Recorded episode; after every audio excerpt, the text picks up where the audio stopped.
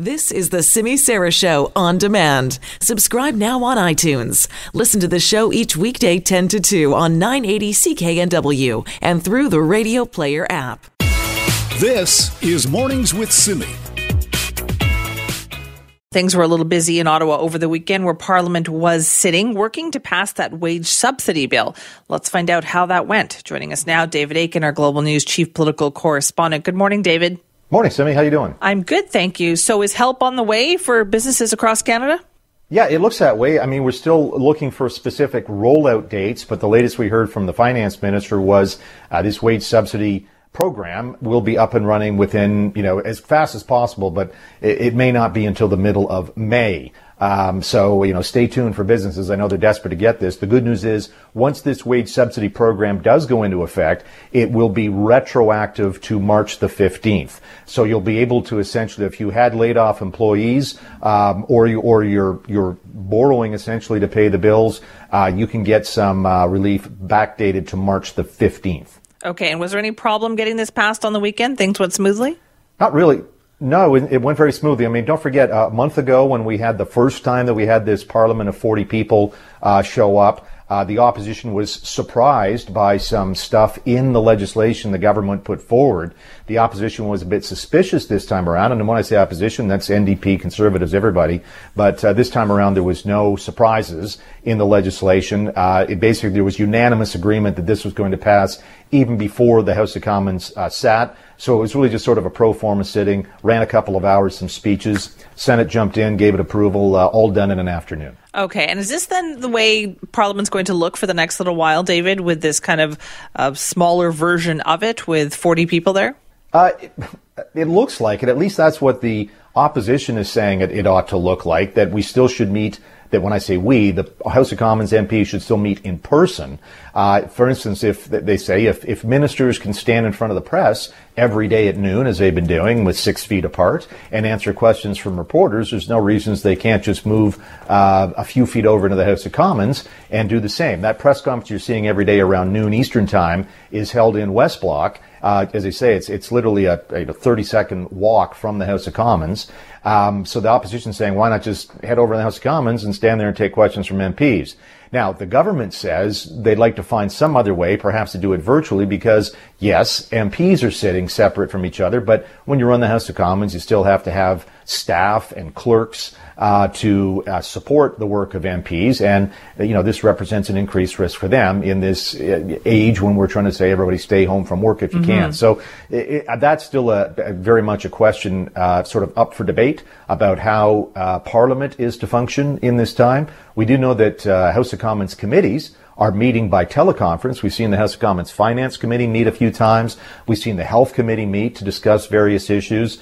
I can't say it's smooth running. I've tried to cover some of those teleconferences, and the technical problems are just ridiculous, but they're trying to work through them as best they can. And how receptive do you think the federal government is at this point to the call from cities now across Canada saying they need help, they need federal money?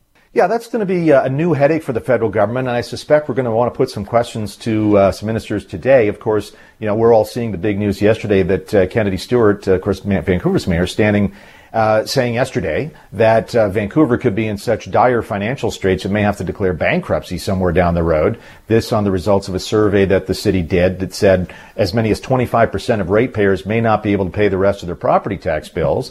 And I think, as everybody knows, cities, municipalities, not just in BC but elsewhere in the country, cannot borrow their way through a crisis like this. Provinces can run up deficits. The federal government can run up deficits. Cities can't. So we'll see. Of course, I'm also noting that there are the political opponents of Mayor Stewart. I know to Kirk LaPointe, for example, the former mayoral candidate, saying maybe the city ought to take a look at its spending and cut some pet projects and so on and so on. So this is a debate we're going to have. First, it's going to happen at city councils. Then it may happen in provincial legislatures. And finally, it may happen at the federal level as well. And so when is the next sitting then for the House? Really don't know. That's up to the call of the speaker. That's sort of the way it works. There is some idea to maybe have it on April 20th. I'm not sure if that's going to happen, but that's still sort of TBD. All right. We will see. David, thank you. Okay, thanks, Simi. Cheers. David Akin, our Global News chief political correspondent, talking about Ottawa over the weekend. Actually, things going quite smoothly, getting that wage subsidy bill passed. But for government, or for businesses, I should say, what it means is you're still waiting for cash. And it sounds like it still could be another couple of weeks. However, it will be retroactive to the middle of March. This is Mornings with Simi. We should be worried about our own food security. The pressure, though, is actually quite significant. I don't think it's reasonable to expect perfection at this time. We are in the middle of a crisis, so you should expect to see empty shelves here and there, but there's always food on the way. That is Professor Sylvain Charlebois. He was on the West Block with Mercedes Stevenson, and he is an expert on food safety, distribution, and security. Now, I think there are two areas of activities that people are really focused on during this quarantine era that we are living in. One is the outside, right? Doing yard work, gardening, do-it-yourself projects, that kind of thing. The other is most definitely inside, as in inside the kitchen, probably baking up a storm. It would help explain why so many people are having trouble finding flour at the grocery store.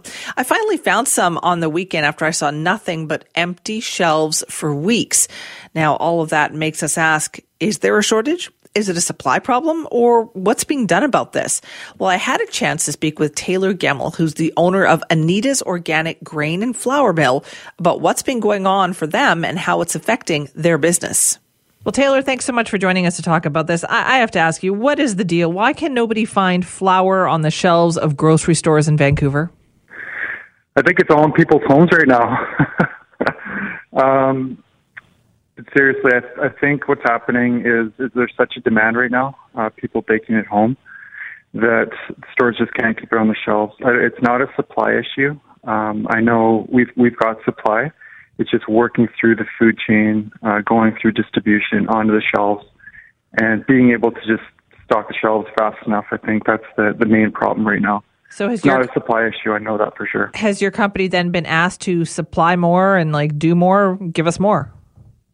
Yeah, absolutely. So yeah, we've increased our production by about 75%. Increased our employees by we've just doubled our employees since COVID happened.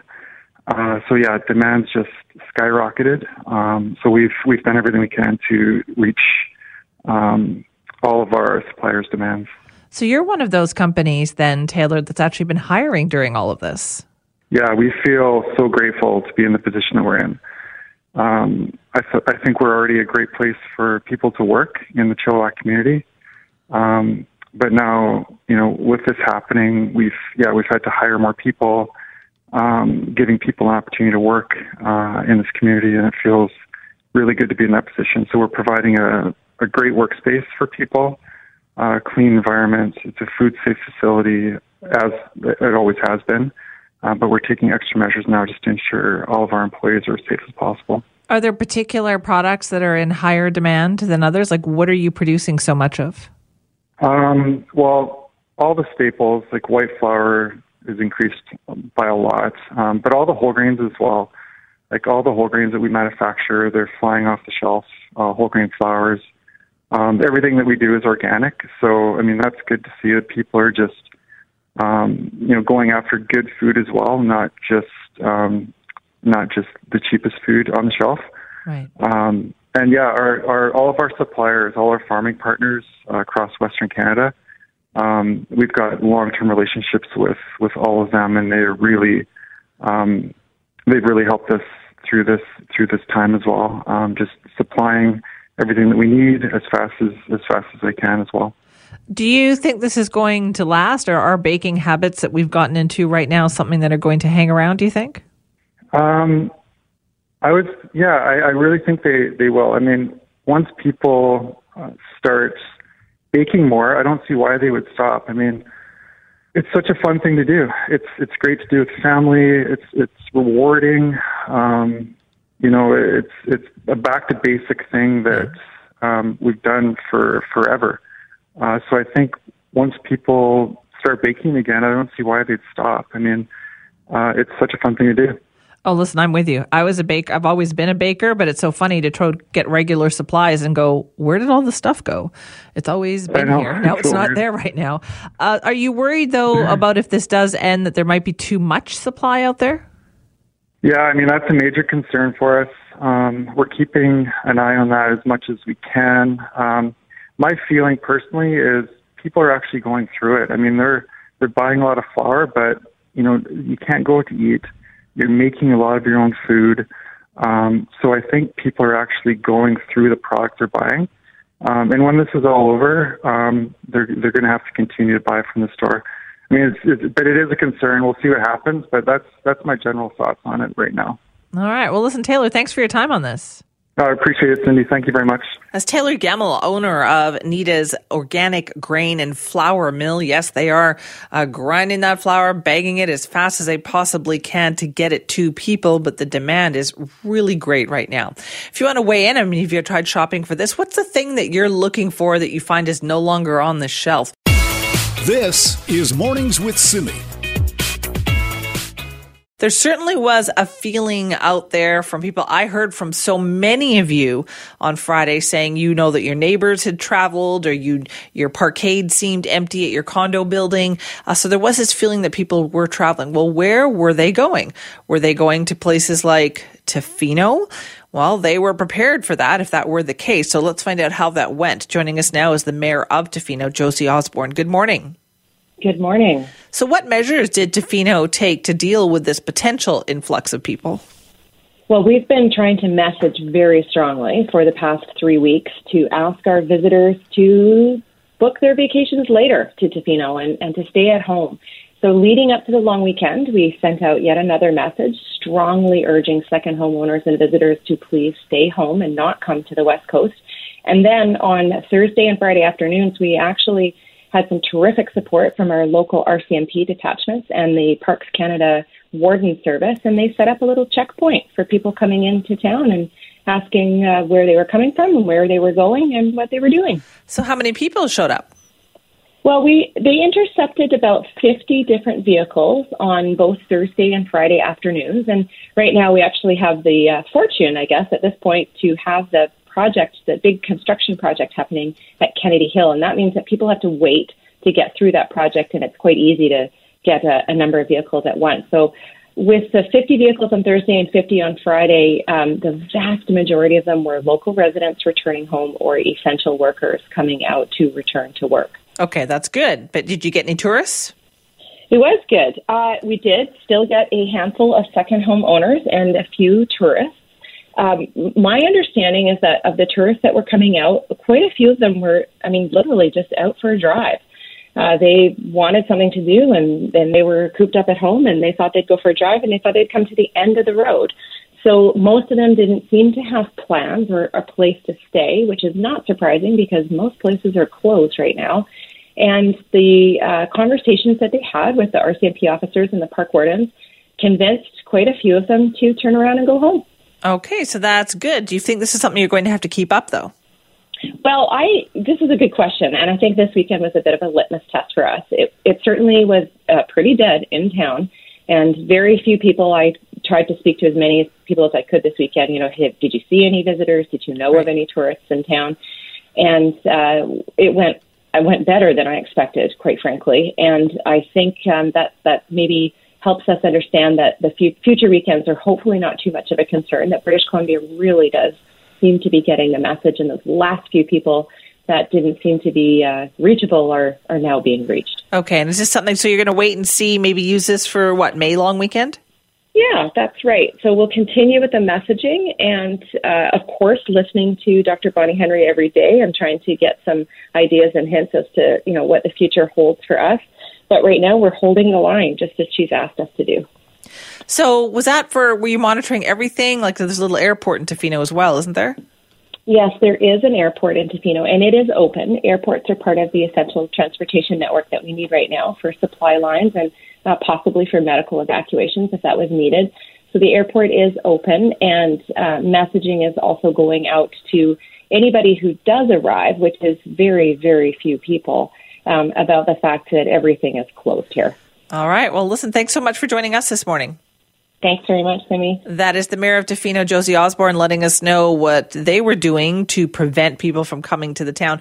They don't have an actual legal authority to block people from entering Tofino, but they set up a checkpoint to let them know, listen, there's no place for you to stay, right? Everything is closed, and we'd actually love to have you back another time. And she said most people definitely heeded that.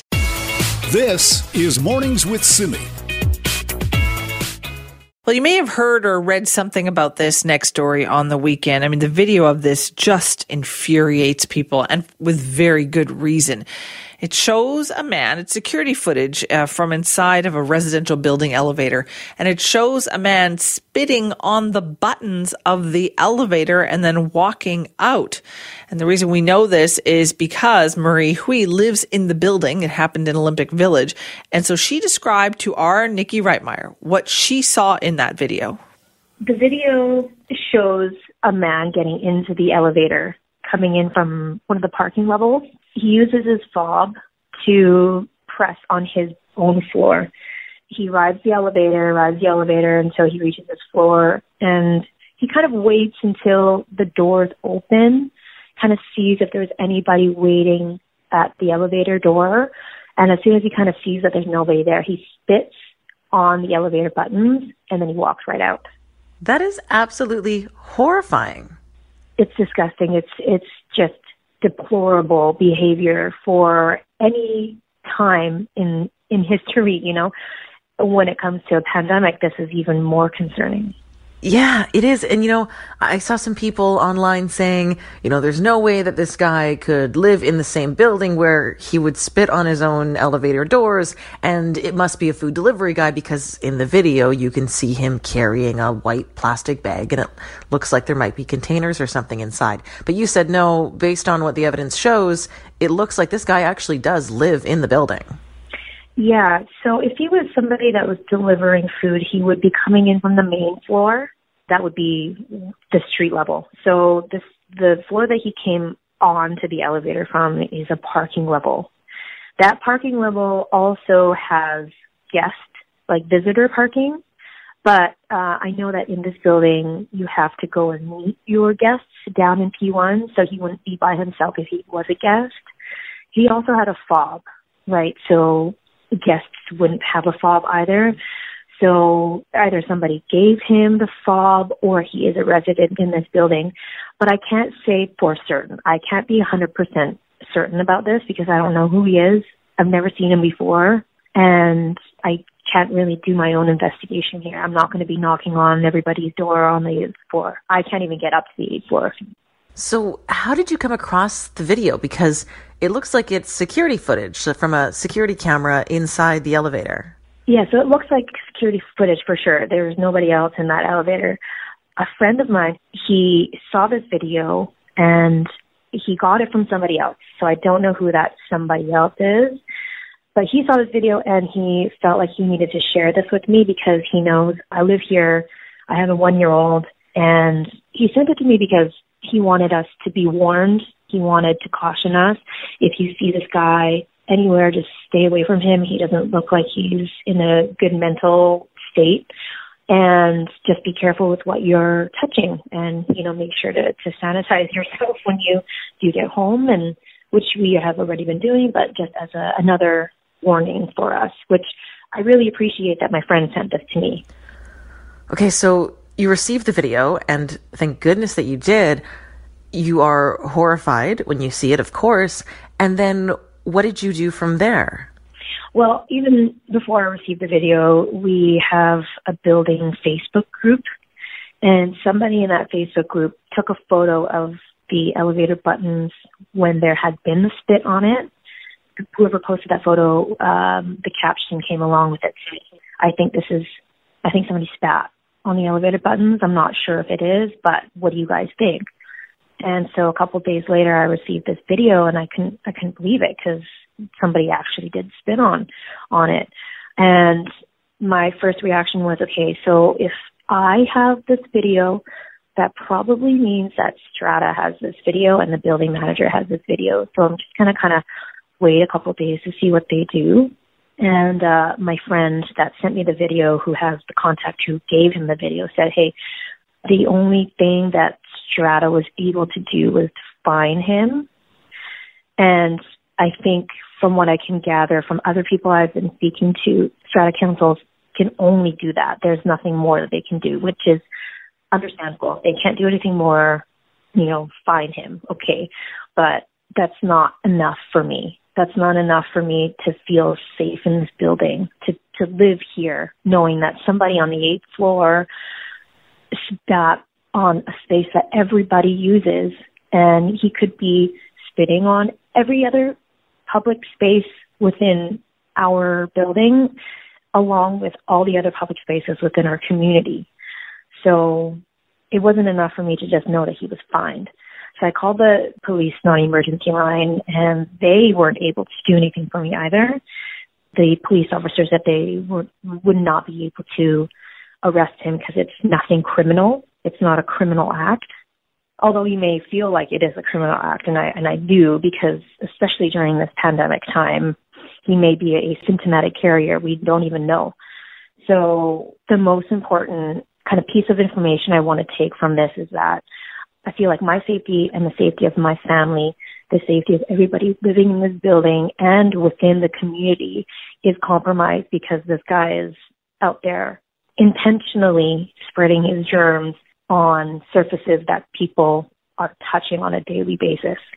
And I feel like I am endangered, and it's not a nice feeling to know that I'm not safe within my own apartment building. So to talk more with us about this, now we're joined by Nikki Reitmeyer. Good morning, Nikki.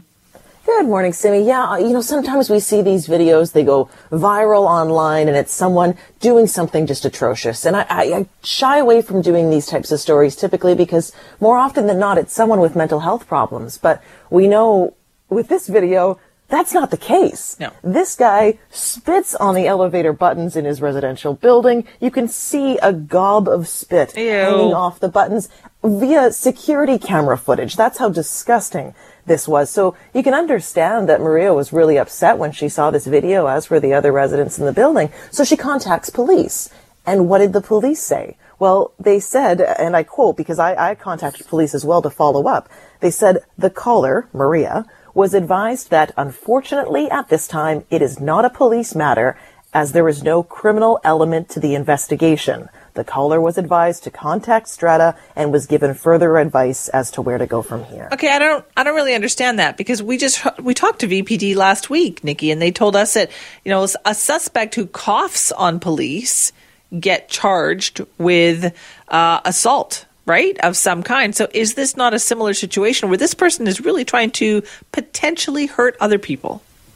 Yeah, see, that's what confused me as well, because you're right. When we talked to police last week, they said if you cough on the police, if you spit on the police in these times, you get charged with assault or aggravated assault. Yet in this case, they said, well, look, there's no crime. But we know the guy was intentionally trying to spread his germs by disrespecting the people in his building and spitting on the elevator door. But the police said, hey, sorry, there's no crime here that's been committed. That doesn't really jive for me. No, it doesn't for me either.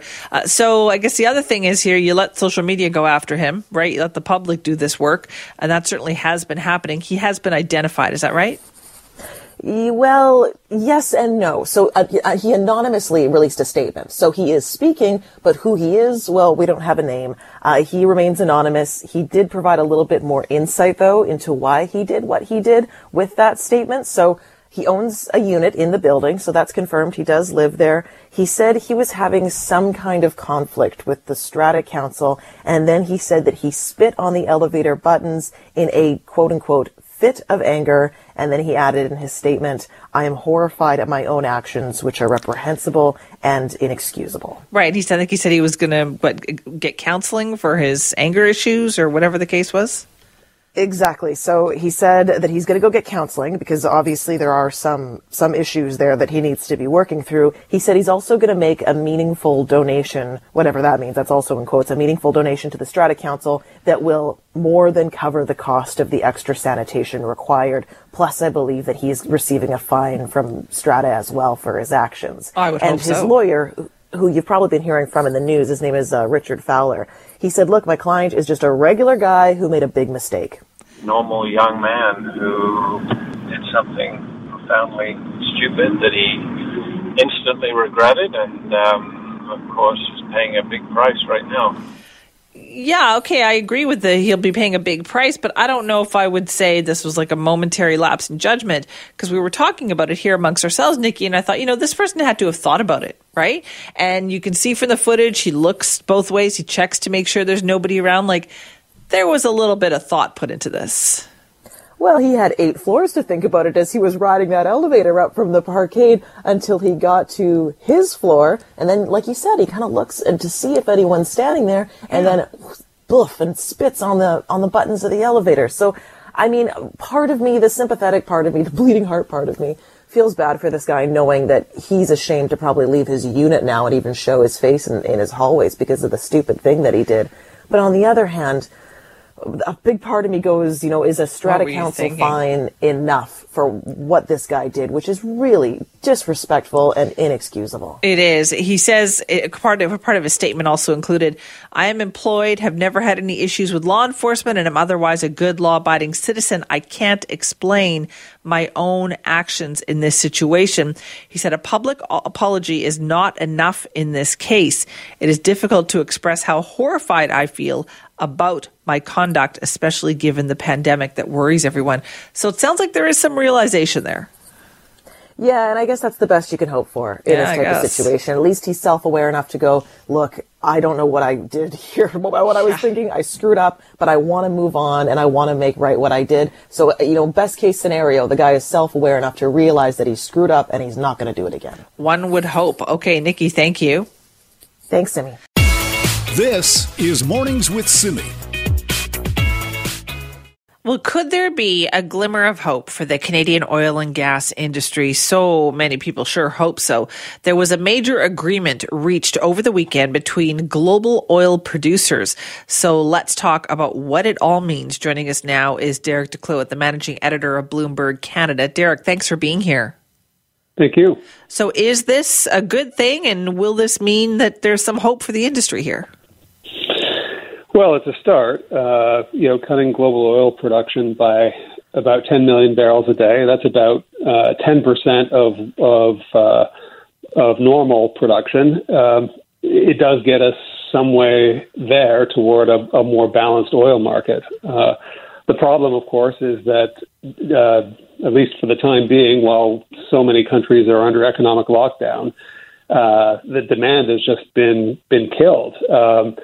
You have all of the normal demand for commuters and the gasoline and diesel and so on. You have demand from the air travel industry that's all not quite vanished, but is significantly lower and will be for some time.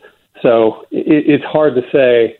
It's hard to look at this one deal and say that it's just up from here for the oil industry. There's a long way to go on all of this. Right. So does that cut in production, the 10 million barrels a day, does that match the lack of demand that we're seeing? I thought demand was down greater than that. It is, yes. So like I said, it brings it closer to balance, but and the longer these the problem is we don't exactly know how long the lockdowns are going to go in the big oil consuming countries like the United States. So the longer they go, the more likely you are to see an imbalance creep back into the market. In other words, demand to stay well below, what it would normally be. And when that happens, of course, oil producers have to either turn down the pumps again, cut production again, or find places to store oil for another day when they can sell it at a higher price. There's only so much capacity in North America, in Canada and in the United States and elsewhere for storing oil. These tanks are not that many weeks away from getting full. So the longer the lockdown goes, the more likely it is you will, and then when the worse the outlook for the virus, the more likely it is you'll see prices creep back down, and then you might find OPEC having to come back to the table again for further cuts.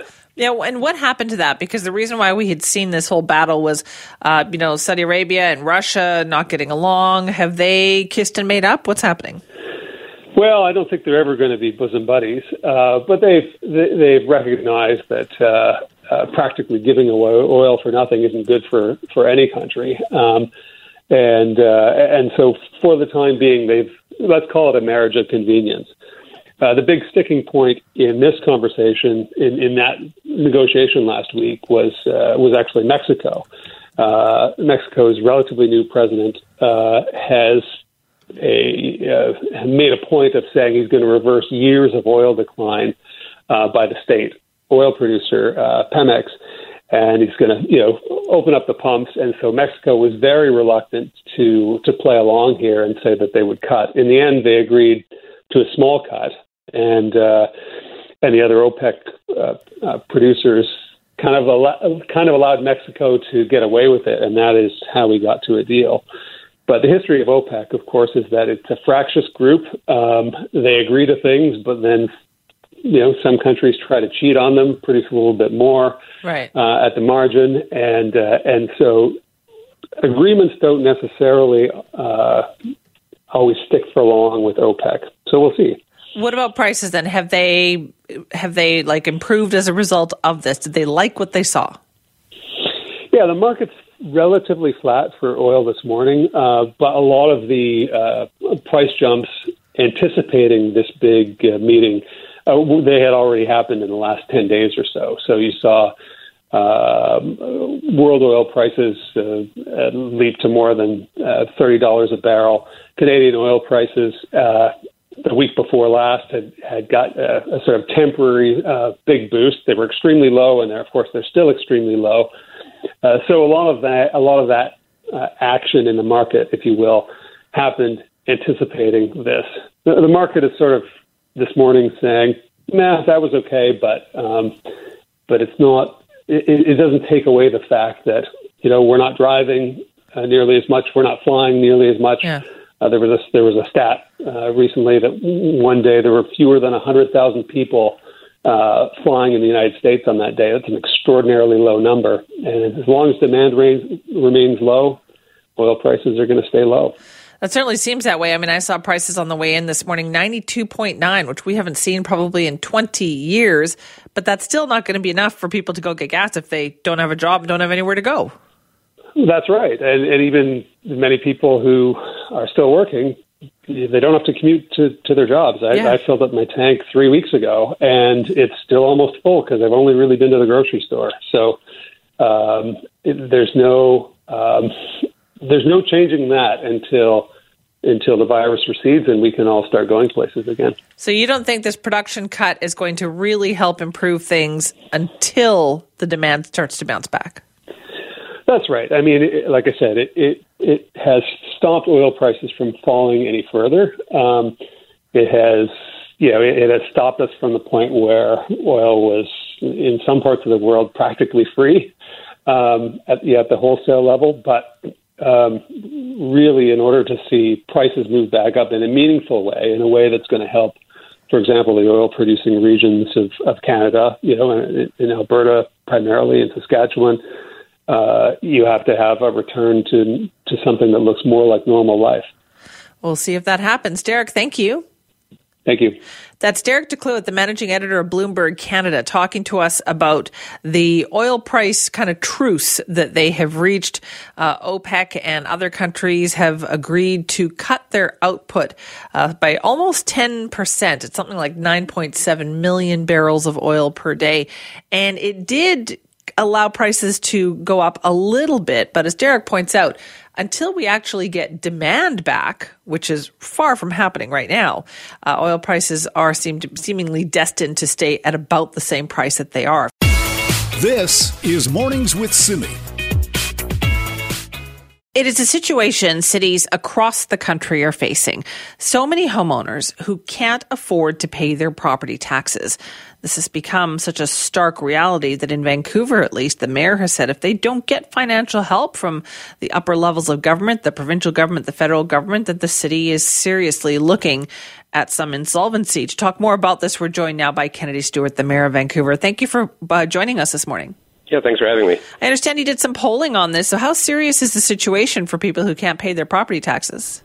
Well, it's a serious economic situation for everybody in the city, and we found that almost half of residents had either had a drop in their incomes or have lost their jobs. So that's translated to people not being able to pay their mortgages and also not being able to pay their rents.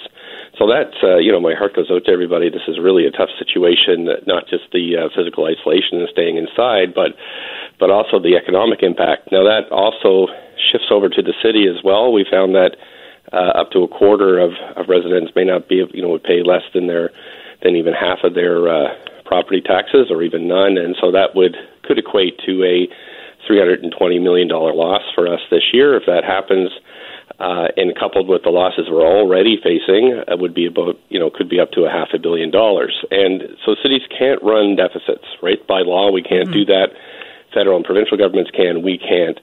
And so that means we have to immediately begin shutting down services. So we've already laid off 1,500 workers. The city of Surrey's laid off 2,000. Like, this is starting to spread right across the country. But we haven't cut into essential services yet. With 30% of our budget being spent on fire and police here in the city, if we had that kind of revenue loss, we'd have to, for example, move into laying off firefighters, having fewer police on the streets, fewer permitting, bylaw officers, all that kind of stuff. And this isn't some kind of fantasy discussion. This is something that is already beginning to happen right across the country. Is this something that Vancouver is planning for at this point? Like, are you putting together those worst-case scenarios? Yeah, absolutely. Last week, we had a document put together by our chief financial officer, and we're debating it at council tomorrow. What we're trying to offer residents or discussing is whether we extend a grace period for people to pay their property taxes. That's not a deferral, but it would give them some extra time to pay their property taxes. Instead of collecting them in July, we're proposing to collect them in September. However, that still doesn't deal with default. So, that may help property owners, but that's about the best we can do. What we really need is for the province of British Columbia to use their property tax deferral mechanism, which usually applies to seniors, but to extend that to all residential, business, and nonprofit tax-paying property owners. So they can basically get a loan from the provincial government to pay their property tax. Right. So the idea is that, as you said, Vancouver can't run a deficit as other cities cannot. Would that help if for 1 year cities were allowed to do that? Well, the reason why it works at the federal provincial level is because they have ability to raise income tax or sales tax, but we don't have that ability. All we have is property tax. And so, every year we hear that property tax usually goes up between 4 and 7%. But if we had to increase it by 20 or 25%, I don't think that works at the local level. So unless we get additional tools from the upper levels of government, then we're really in a bind. And that's all of us. You're hearing it from Toronto. You're hearing from Edmonton. Some municipalities across Canada are already liquidating property to pay their bills. And of course, that would be something that we could look at here too. Instead of building that park that everybody wanted, we sell it to a developer and they build private property on it or something. So those are the kind of situations we're facing in the very near run if these property tax defaults. What about these other mechanisms you talked about? Like, what do you think would help? Well, the Federation of Canadian Municipalities and the big city mayors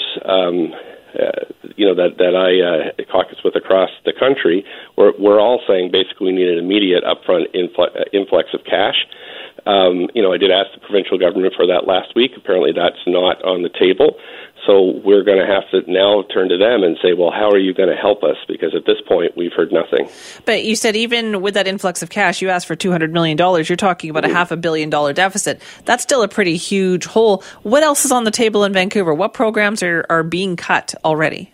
Well, of course, all the community centers, park board facilities are all closed. We tried to get some staff to work from home, but if they can't do their job at home, then they've been laid off. But again, 30% of our budget is police and fire, and most of those services, most of those operating funds go into personnel. It goes into the officer on the beat. It goes on into the firefighter or paramedics that are so important during this crisis. But money speaks for itself, right? I mean, if we can't pay their salaries, then we have to lay them off. So what about the rainy day fund, though? There's been a lot of criticism directed at the city saying, you know, you guys didn't adequately plan for this. There wasn't enough of a fund put aside just in case something bad really did happen. No, we do have reserves, for sure. And we could burn through those first. Then we could sell property. So we have, but the reserves come from property tax increases. So every year we hear, oh, you're raising property taxes so high, and we try to balance that. We try to balance it so to fit with the public mood and our needs. But the only way you build up reserves is by increasing property taxes. And so that's the dilemma we're in. And so we've been prudent. I mean, but this is an extraordinary set of circumstances for us to handle, and it never really happened in the city's history. So it calls for extraordinary measures from senior levels of government as well. Okay, so changing projects as well too, right? Like you're moving forward, a lot of projects and that the City of Vancouver was working on, will they not happen? Oh, yeah. I mean, if you show up to build that deck on your back, in the back of your house, all those permitting people in the planning department, they're all paid by property taxes. But what about capital projects that the city was working on? Well, capital projects, they're a separate budget. However, we still need people to work on those projects. So all the engineers, all the people that, you take the Granville Bridge, for example, refurbishing that, but if we have to lay off the engineers that are overseeing it, then that project grinds to a halt too. This isn't just for this year. If this goes on, it moves into next year. And why I'm flagging it so early is it seriously threatens our economic recovery. You know, if you can't get a business license from the city to open your new business, you can't operate and you can't generate the revenues that you need to, that our whole economy needs. So we are a crucial link in the supply chain when it comes to our economy, and I don't think that part has been yet addressed by the federal or provincial governments. Has any thought to the City of Vancouver issuing some fines to people when it comes to social distancing? We talked about this protest that happened yesterday, people not following the rules. Any thoughts on that? I mean, the park board, I think they've got it right here. Like, the only way we're going to get through this is by coming together as a group, and I think other cities have found that fines just, you can send symbolic messages, but it doesn't really help. If your population's ignoring health orders for their own health, that it's very hard to enforce across the whole city. However, I think the park board's got it right. They have their champions out on the seawall, for example. If they see people that aren't physically distancing, they go over and remind them. And most people have just forgotten. They're excited to see their friend or maybe a family member, and they momentarily forget. And I think we've all kind of, had that inclination to give your in-laws a hug or something. But you've just got to stop it. And most of it is well-intentioned. 99% of the folks here are doing what they should be doing. And I'm so proud of everybody for how they're handling this, incredible situation. And up next, and what is the next option you have? Meetings with the provincial government? What's going to happen? Well, we have a council meeting tomorrow that we'll decide whether or not to give property taxpayers a grace period. So instead of paying in July, we can defer that until their payments until September, and that would provide some relief. I think we're all hoping for an early recovery from this emergency, but that's really what we need. Otherwise, the city's going to be a very different place in the coming months. All right, Mayor Stewart, thank you for your time. Thank you. That's Vancouver Mayor Kennedy Stewart. This is Mornings with Simi. What's been tough for a lot of people during this isolation and self-quarantine is the fact that so many recreation areas have also closed down. Provincial parks are now off limits. There's just fewer places to go and enjoy the outdoors, even if you were saying to yourself, I'm going to leave lots of distance between myself and the next person out there. Well, the Outdoor Recreation Council of BC is also worried about that lack of options, particularly for people who don't have a whole lot of outdoor space to begin with. Joining us now is Louise Patterson, the Executive Director of the Outdoor Recreation Council of BC. Louise, thanks for being here. Thank you very much for having me on the show. Well, have you been hearing about this concern from people? Yeah, we've definitely. I mean, I'm one. I live in an apartment building. There's a lot of concern that one park system after another is closing down, and it just leaves very little space for for each of us to go to, especially as we've been we've been told to stay home or stay in our local area. It is greatly concerning. So what would be the solution here, Louise? Because I know the problem is that people weren't listening. Yeah, no. So the Outdoor Recreation Council we are a charity. We are an umbrella organization of organizations such as the hikers, the paddlers, the quad riders, and so on. And together, we've definitely been. I've seen our members doing a great job at educating their members and their local communities.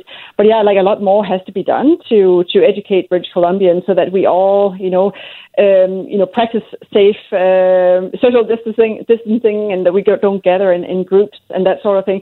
So what can be done? Yes, so we are concerned that as you're kind of closing down more parks, it's going to be even more difficult to be safe in the remaining parks.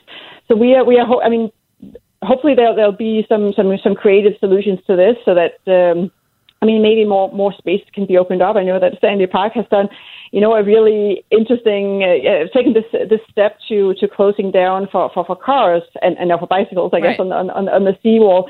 That there are cities all around the world that are doing such things right now. They're closing down riverside parkways, roads to traffic, so that people who live in urban areas can get outside, get some fresh air in a safe way. Because as you know too, walking along the sidewalk these days it's not especially conducive to practicing social or physical distancing. It's kind of hard to kind of get around other people.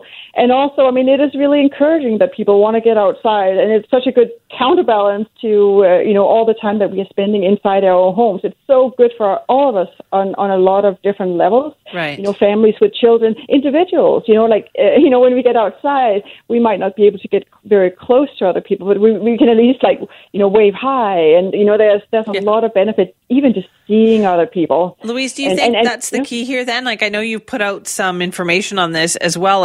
If more people respected the physical distancing as a very strict rule, do you think that would be helpful perhaps in getting a few parks reopened? Yeah, definitely hoping that would be the case. And I think one of the things that I think is working really well is to have people at park heads and trailheads, and in parks, just educating park users about just the importance. And I don't think people really want to disobey these rules. I think they just sort of forget, and they get so excited about being outside. So I think having it could be volunteers, it could be park staff. Having them outside and just sort of reminding people to space out. And I think it's also for all of us to just kind of look for, maybe there are other times of the day where we could kind of go out. Let's maybe not all go out at 1:00, but, go out a little early in the day. The days are really long. Head outside, during the evening where there's not a lot of people on the trails. So I think that's definitely a lot that we can all do. But I think also, within our parks, just having people there to sort of remind everybody to be safe, will go a long way to keeping our parks open. More supervision than you're saying? Yeah, just education, supervision, yeah, for sure. All right, Louise, thank you very much. Thank you very much. That's Louise Patterson, the Executive Director of the Outdoor Recreation Council of BC. They think that there needs to be a little bit more outdoor kind of park access for people with more supervision. We heard that the Park Board in Vancouver, they have people out and about, just reminding people a little more space between you over there. Please keep your social distancing. Maybe that would do the trick, because in the beginning we just had way too many people who weren't following those social distancing rules. But are we ready to open a few parks back up? Do you think people would listen? This is Mornings with Simi. I think right now we're kind of really stuck in the present, aren't we? We kind of long for the past, all those good old days when we could socialize and see each other. And you think about the future and you're just not sure at this point when you're going to be able to do any of that again. But there are people out there who want to make sure that we also preserve this moment in history. And they want to do that with your journal. Now, it may not be as common as it used to be, but there are still plenty of people out there who keep a daily journal. And a museum in Trail actually would like to encourage you to do that, because they would like to make an exhibit out of the journals that people keep during this pandemic. We're joined now by the Museum and Archives Manager with the City of Trail, Sarah Benson-Lord. Sarah, thanks for being here. Thank you for having me, Simi. So you're really looking ahead to that moment in time when we can look back on this. Absolutely. I think with the immediate amount of media we're getting on a daily basis, and how much we're consuming so very quickly, our emotions and our feelings are changing so rapidly, and maybe how we're conducting ourselves is changing that rapidly. To be able to sort of capture, you know, even in a weekly format, not necessarily daily, but a weekly format, how our lives are changing is just a fascinating exercise. I guess this would be a lot like people who wrote letters to each other, right, during different historical events, whether it was World War I or World War II or whatever, but we don't have that record of letters anymore. Oh, well, we certainly do. Well, I mean, we have, in the present day, people don't write letters to each other anymore. That's very true, unless you're capturing, you know, social media threads or emails. But that's very true. There's something very almost romantic about a handwritten letter. And this reminded me of some letters we received last year, over 200 from a World War I soldier back to his family. And we created an exhibit. And just before the end of the war in November of 1918, the Spanish flu hit Trail pretty hard. And one of the comments back from the soldier's father was, we'd love to be celebrating the end of the war, but there's so much death here right now. So really pivotal world, global moments like that are impacted by other horrible things. And for that to be captured in writing, you know, it kind of gives you pause. Like, what was going on here? How were people feeling? Yeah. And if we don't record it now with people's thoughts and, you know, memories and recollections, how are we going to remember it in the future? Well, and I don't even remember how I was feeling last week, because the news is changing so rapidly. So I wonder, even from the perspective of somebody in the media like yourself, who's reporting this, how it's impacting people in the field. Oh, wow. You're asking me. Okay, I can answer that question. You know what? You're right about that, though. We're used to the news being very fast paced, but nothing. We haven't seen anything like what we have seen with this particular story.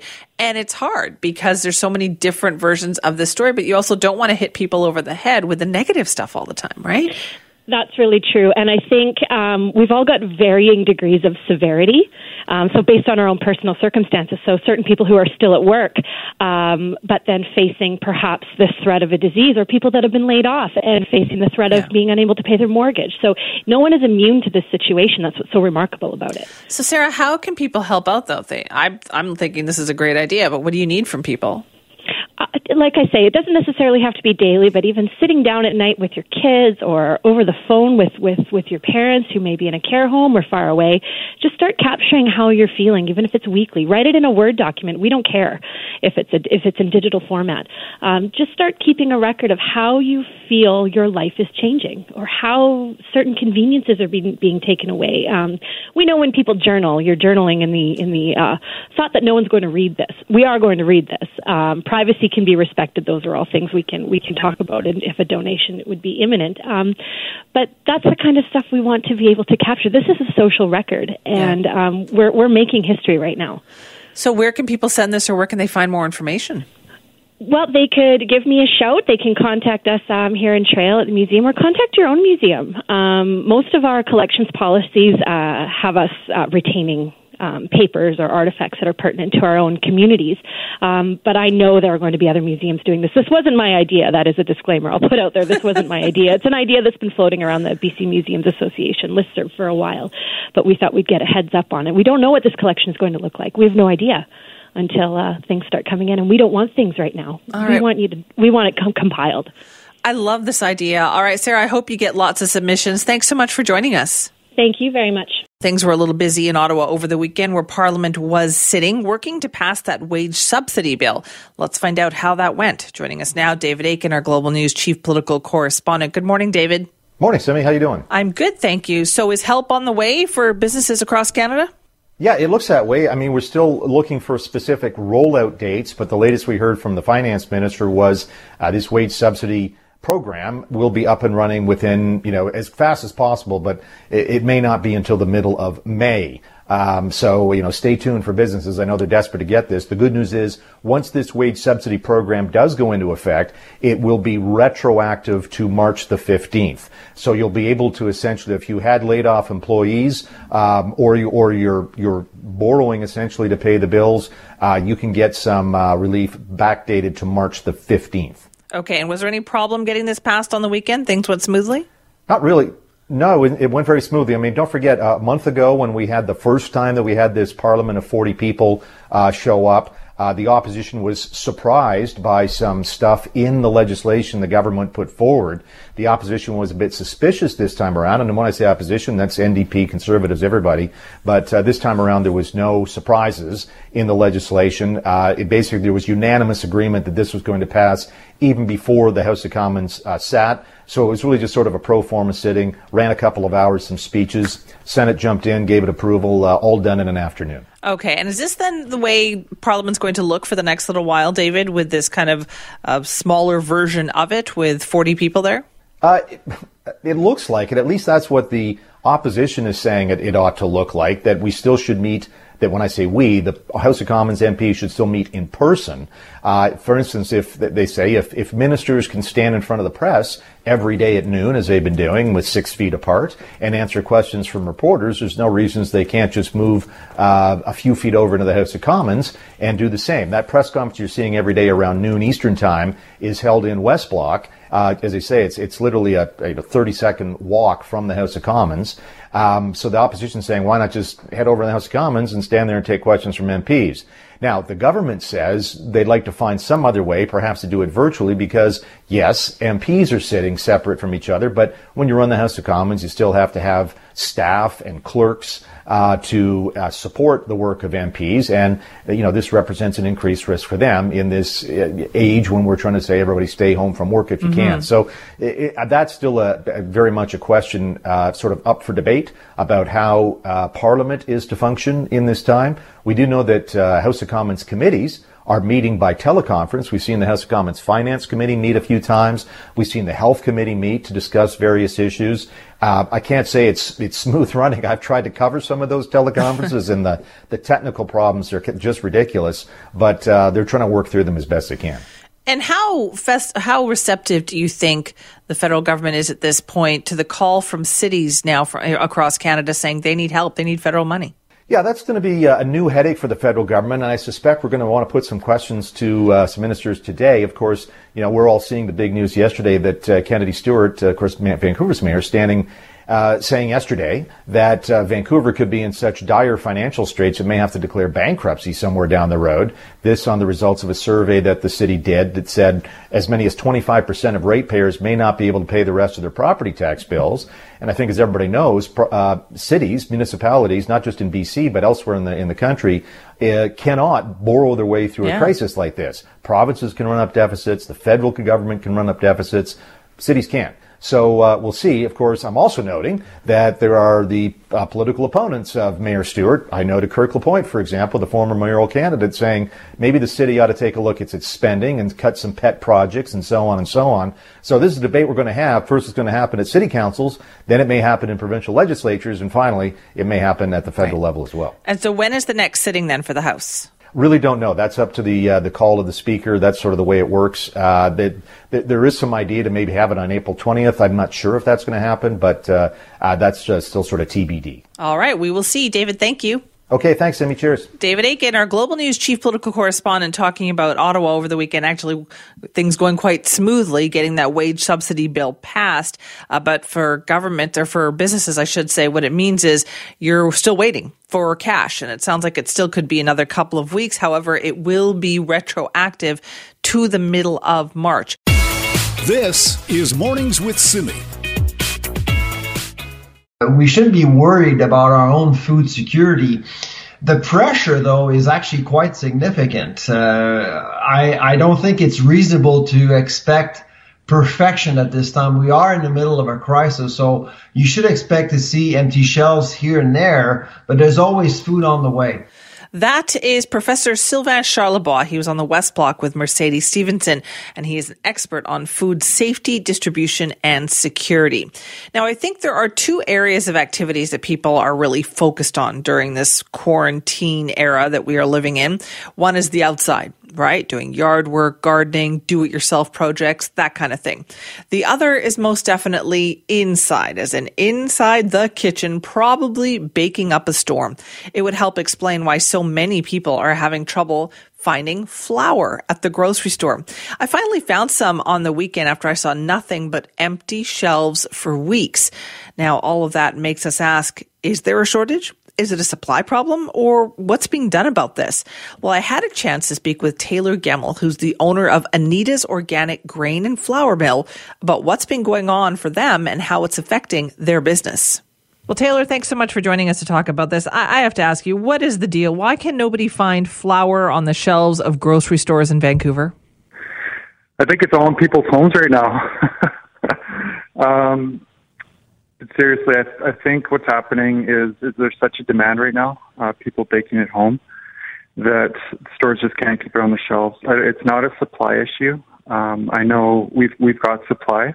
It's just working through the food chain, going through distribution onto the shelves, and being able to just stock the shelves fast enough. I think that's the main problem right now.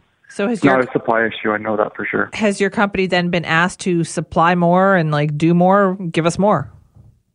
Yeah, absolutely. So yeah, we've increased our production by about 75%. Increased our employees by we've just doubled our employees since COVID happened. So yeah, demand's just skyrocketed.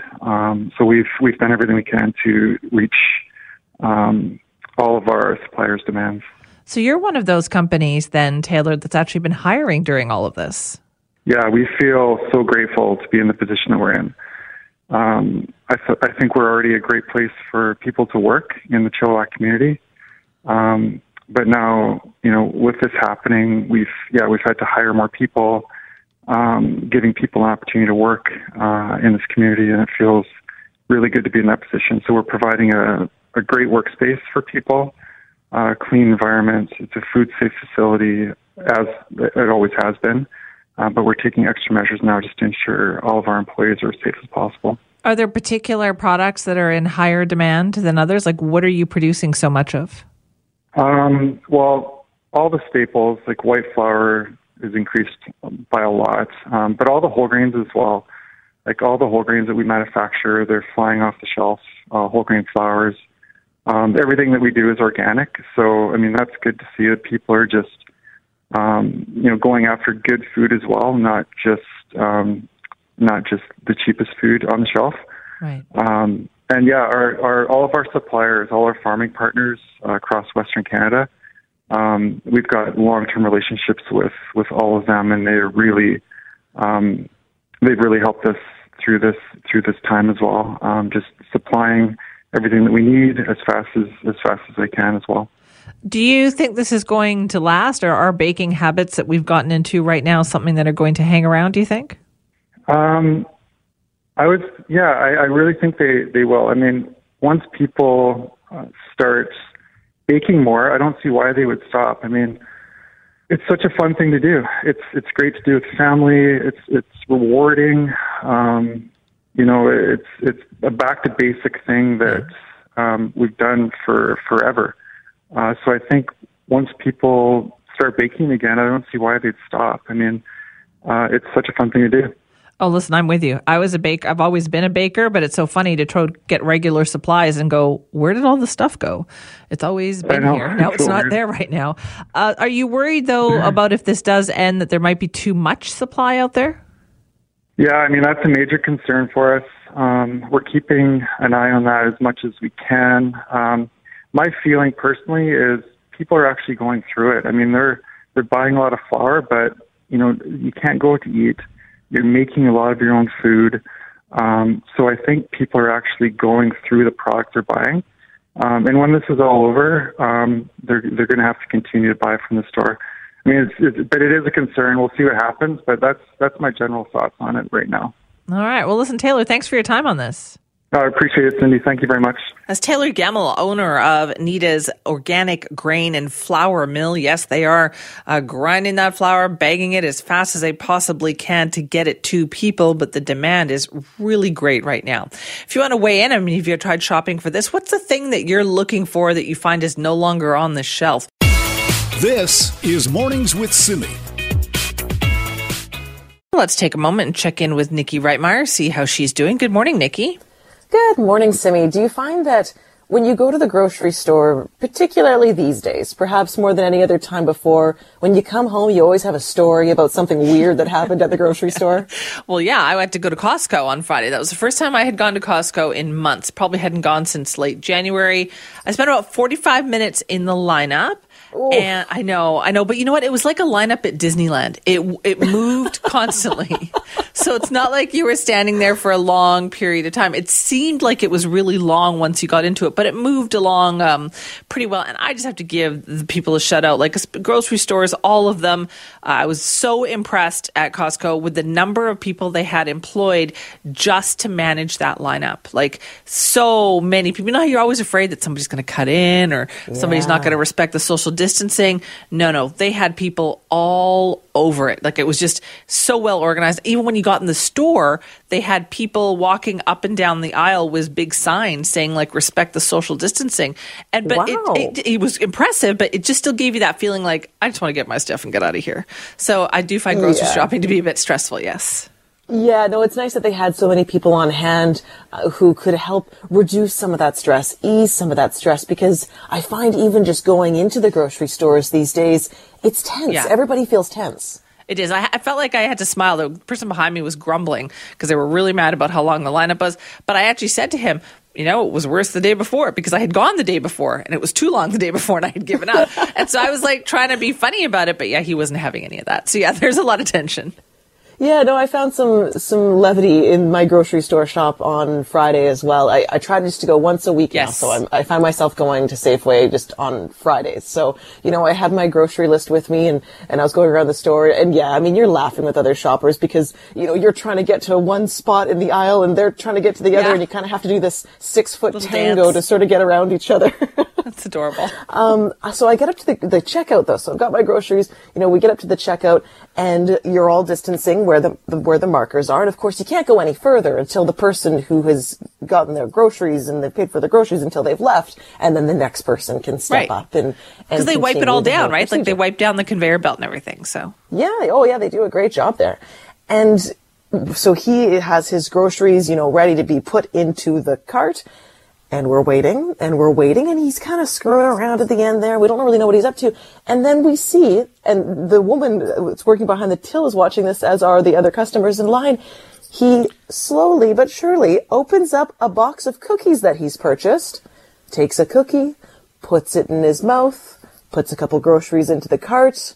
Then he takes another cookie. He eats that one as well. And we're all standing there going like, are you out of your mind? Listen, I will side with this person. Maybe he was crashing. And again, Friday, the same thing happened to me, Nikki. I went straight after work. I was, you know, the lineup was an hour long, but I was starving and I had I get hangry, you know, and so my blood sugar was dropping in the store, which is the most horrible time to go grocery shopping. And so I went home. My husband was like, what is this giant jar of cashews that you bought? And what is this huge container of milk chocolate covered raisins? Well, I had to open the chocolate covered raisins in the store and eat some just to get myself so through to the finish. Yeah, of course. I was going to buy them anyway. They were in my cart, but I was like, I'm just going to open these because I'm starving. So maybe the stress of waiting in line and all of that, he just had to dig in. I mean, I'm sure you've done that before, haven't you? Not when there's a whole row of tense people waiting for me to get my butt out of the store. I'm not sitting there eating cookies at the checkout counter. I maybe snuck a grape or two while I was shopping from my own cart, but from your own cart though. That's from your own cart, yes. Well, yeah, I'm not like Aladdin walking around the store just grabbing apples and eating them as I feel. So, you know, my other local grocery store, Stong's, where I normally go to shop, you know, once a week. They keep a section of in the produce section. They keep a little section of fruit, like a banana, some grapes, an apple for kids, for parents who have little kids who might get hungry during the store. And they've got a little sign there, which I think is really cute. That is actually quite adorable because, as we know, too, kids have the tendency to grab at food that maybe doesn't belong to them, that they weren't, parents weren't expecting to buy anyway. So, no, that's very cute.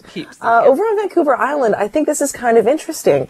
The city of Langford has purchased 40,000 masks, face masks, and some of them they distributed to hospitals and frontline workers. But the rest of them, they said they're going to sell to grocery stores that have remained open during the pandemic. Yeah, they're going to sell them at cost. I thought this was kind of interesting because sometimes when you go to the grocery store, most often now you see the plexiglass wall up. Yeah. Sometimes you see the grocery store workers wearing masks and gloves, but it's my understanding at this point it's pretty much optional. And it remains optional in Langford as well, but they are strongly advising that grocery stores purchase these masks for their employees. So it's not a bylaw yet, but Mayor Stuart Young said, look, we're really hoping that you purchase these masks off us. And he is really passionate about this idea as well. Listen to this. If it comes from droplets, why are we not wearing masks? And then, of course, the government is saying, well, don't wear masks because they were short of masks. They weren't really transparent in that. You know, you don't have enough test kits and you don't have enough masks. Then they kind of sort of said, oh, you don't really need to have masks because there wasn't any. And that would have really hurt the frontline healthcare workers because everybody would have went out and bought medical masks. So what I'm telling everybody, don't you ever go buy a medical mask. Leave that for the frontline workers. But if you've got secondary masks that, you know, stop the spread, maybe you spreading it. So we had one quick meeting. We ordered 40,000 masks. We gave 10,000 donated to the hospital. We gave out a bunch to all the fire departments around us and first responders or anybody who wanted it. And then we put for sale, if you're an essential business that's for profit, we put the masks for sale at $1.50. We bought 7,000 face shields. We're going to offer them up to the businesses. I think we got them for, between $4 and $7. So we'll have enough now to have every cashier have one. And if the business wants to voluntarily participate, we strongly suggest they do. Where the most people congregate is actually in these stores buying groceries and buying food and buying stuff. That's a really good point. That is where people congregate.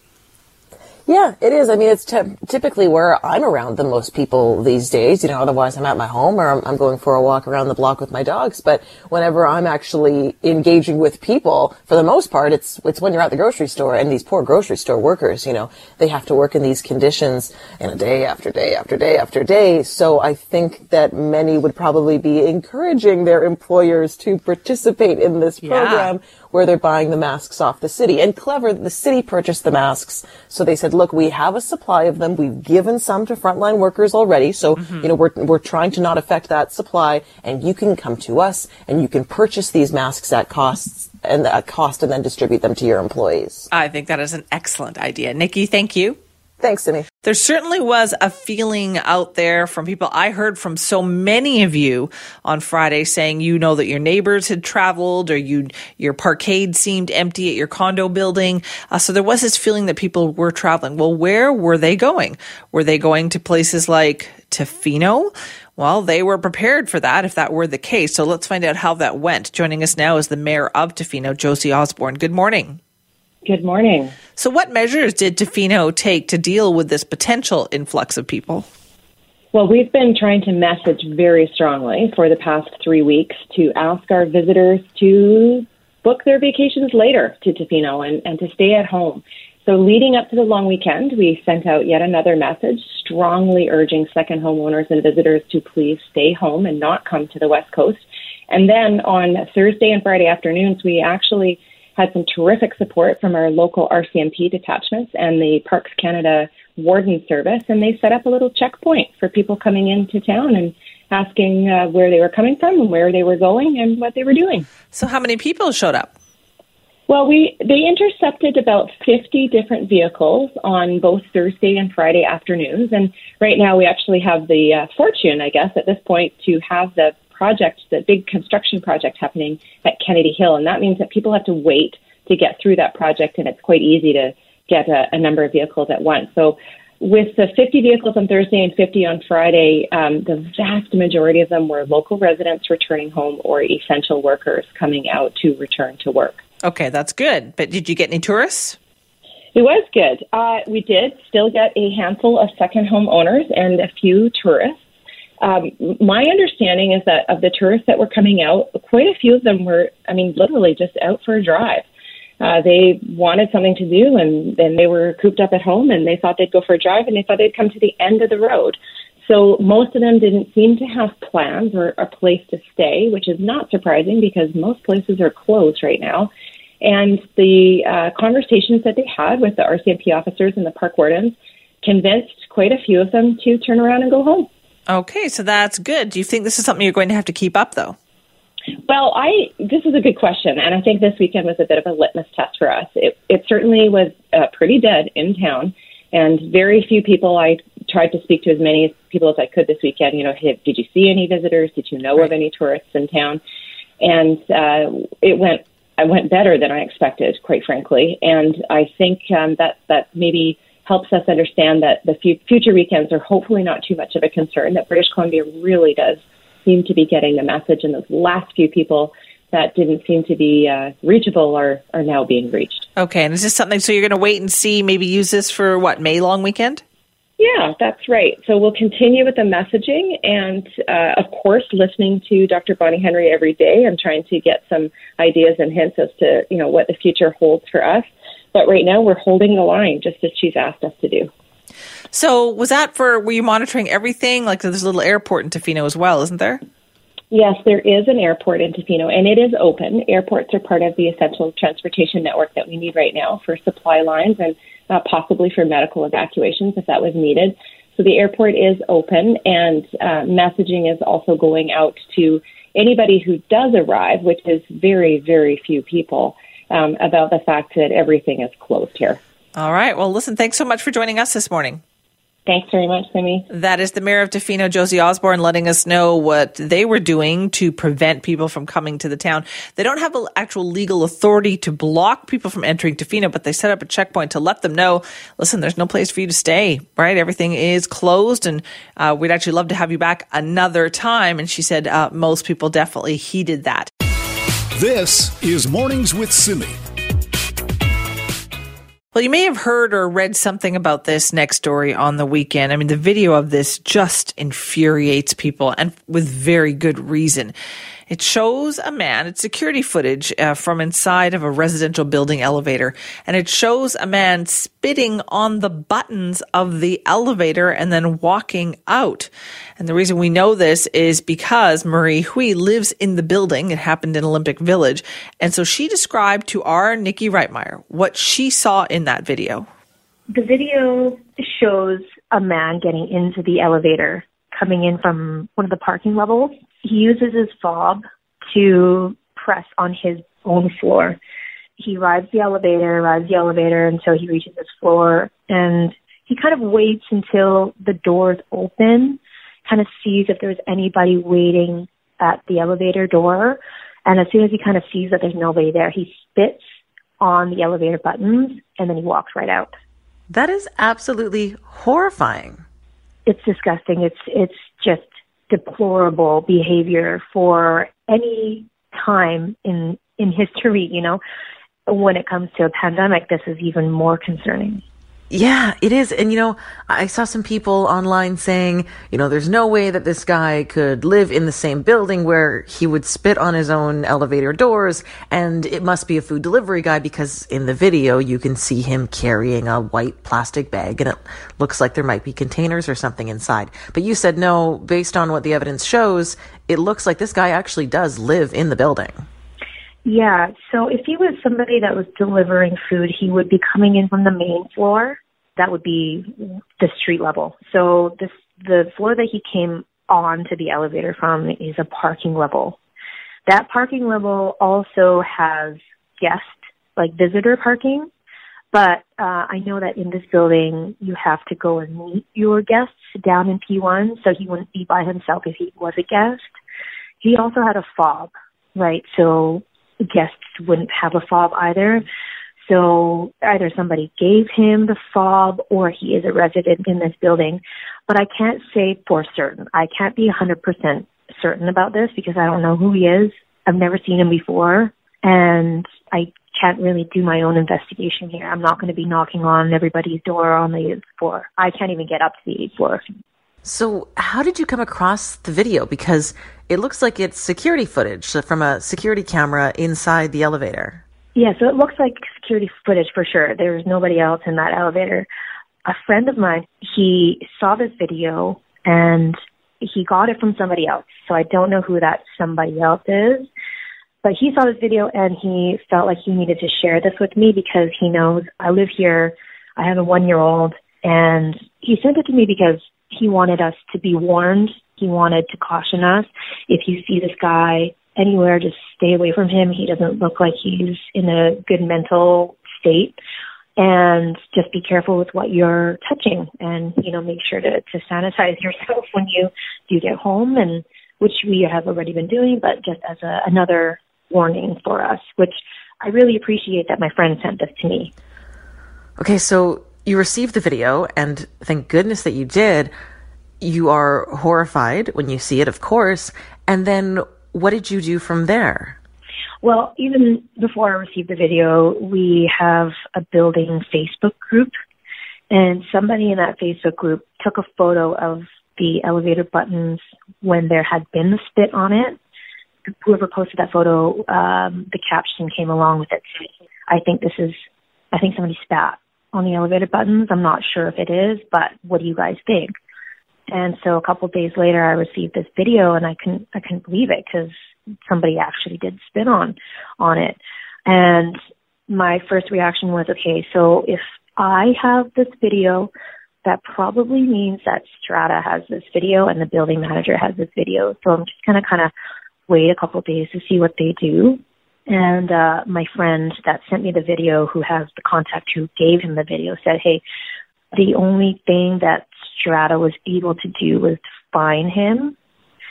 And I think from what I can gather from other people I've been speaking to, Strata councils can only do that. There's nothing more that they can do, which is understandable. They can't do anything more, you know, fine him. Okay.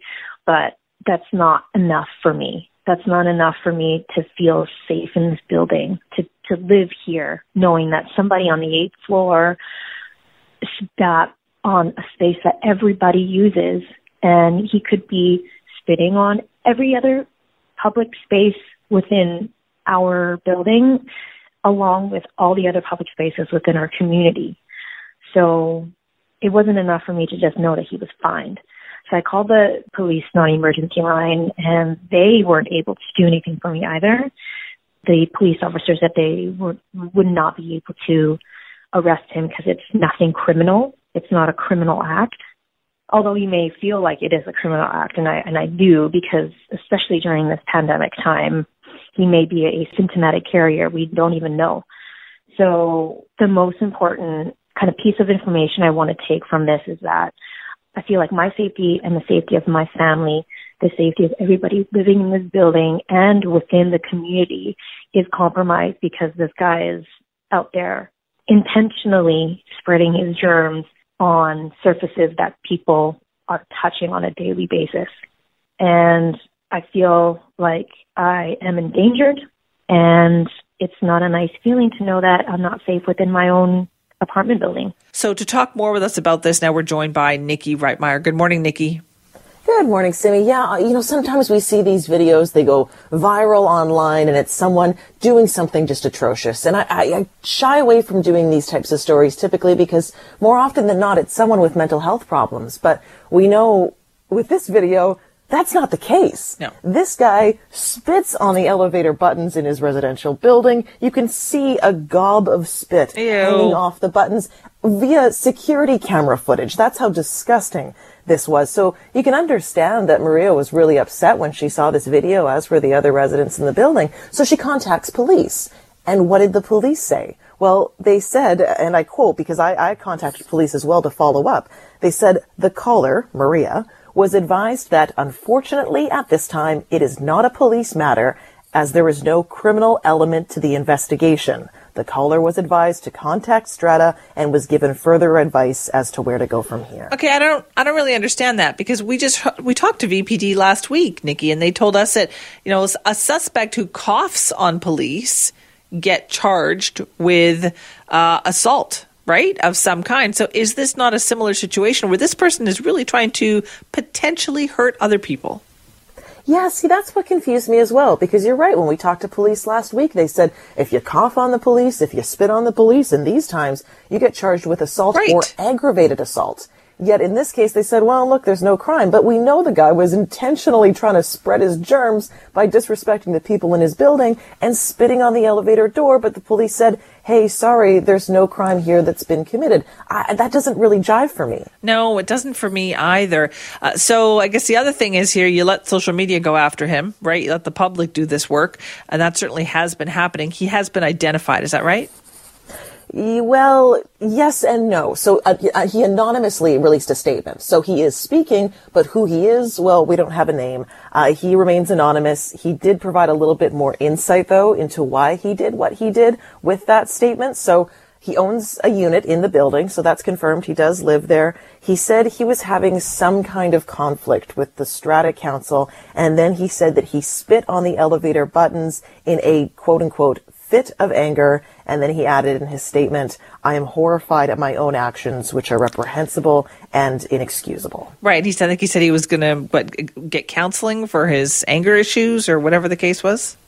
Exactly. So he said that he's going to go get counseling because obviously there are some issues there that he needs to be working through. He said he's also going to make a meaningful donation, whatever that means. That's also in quotes, a meaningful donation to the Strata Council that will more than cover the cost of the extra sanitation required. Plus, I believe that he's receiving a fine from Strata as well for his actions. I would hope so. And his lawyer, who you've probably been hearing from in the news, his name is Richard Fowler. He said, look, my client is just a regular guy who made a big mistake. Normal young man who did something profoundly stupid that he instantly regretted and, of course, is paying a big price right now. Yeah, okay, I agree with that he'll be paying a big price, but I don't know if I would say this was like a momentary lapse in judgment, because we were talking about it here amongst ourselves, Nikki, and I thought, you know, this person had to have thought about it, right? And you can see from the footage, he looks both ways, he checks to make sure there's nobody around. Like, there was a little bit of thought put into this. Well, he had 8 floors to think about it as he was riding that elevator up from the parkade until he got to his floor. And then, like you said, he kind of looks to see if anyone's standing there and then boof and spits on the buttons of the elevator. So, I mean, part of me, the sympathetic part of me, the bleeding heart part of me, feels bad for this guy knowing that he's ashamed to probably leave his unit now and even show his face in his hallways because of the stupid thing that he did. But on the other hand, a big part of me goes, you know, is a Strata Council fine enough for what this guy did, which is really disrespectful and inexcusable. It is. He says part of his statement also included, I am employed, have never had any issues with law enforcement, and am otherwise a good law-abiding citizen. I can't explain my own actions in this situation. He said a public apology is not enough in this case. It is difficult to express how horrified I feel about my conduct, especially given the pandemic that worries everyone. So it sounds like there is some realization there. Yeah, and I guess that's the best you can hope for in this type of situation. At least he's self-aware enough to go, look, I don't know what I did here, what I was thinking. I screwed up, but I want to move on and I want to make right what I did. So, you know, best case scenario, the guy is self-aware enough to realize that he screwed up and he's not going to do it again. One would hope. Okay, Nikki, thank you. Thanks, Simi. This is Mornings with Simi. Well, could there be a glimmer of hope for the Canadian oil and gas industry? So many people sure hope so. There was a major agreement reached over the weekend between global oil producers. So let's talk about what it all means. Joining us now is Derek DeCloet, the managing editor of Bloomberg Canada. Derek, thanks for being here. Thank you. So is this a good thing, and will this mean that there's some hope for the industry here? Well, it's a start. Cutting global oil production by about 10 million barrels a day. That's about 10% of normal production. It does get us some way there toward a more balanced oil market. The problem, of course, is that at least for the time being, while so many countries are under economic lockdown, the demand has just been killed. You have all of the normal demand for commuters and gasoline and diesel and so on. You have demand from the air travel industry that's all, you know, not quite vanished, but is significantly lower and will be for some time. So it's hard to say, it's hard to look at this one deal and say that it's just up from here for the oil industry. There's a long way to go on all of this. Right. So does that cut in production, the 10 million barrels a day, does that match the lack of demand that we're seeing? I thought demand was down greater than that. It is, yes. So, like I said, it brings it closer to balance, but, you know, and the longer these the problem is we don't exactly know how long the lockdowns are going to go in the big oil-consuming countries like the United States. So the longer they go, the more likely you are to see an imbalance creep back into the market. In other words, demand to stay well below, you know, what it would normally be. And when that happens, of course, you know, oil producers have to either turn down the pumps again, cut production again, or find places to store oil for another day when they can sell it at a higher price. There's only so much capacity in North America, you know, in Canada and in the United States and elsewhere for storing oil. These tanks are you know, not that many weeks away from getting full. So, the longer the lockdown goes, the more likely it is you will, and then when the worse the outlook for the virus, the more likely it is you'll see prices creep back down, and then you might find OPEC having to come back to the table again for further cuts. Yeah, and what happened to that? Because the reason why we had seen this whole battle was, you know, Saudi Arabia and Russia not getting along. Have they kissed and made up? What's happening? Well, I don't think they're ever going to be bosom buddies, but they've recognized that practically giving away oil for nothing isn't good for any country, and so for the time being, they've, let's call it a marriage of convenience. The big sticking point in this conversation, in that negotiation last week, was actually Mexico.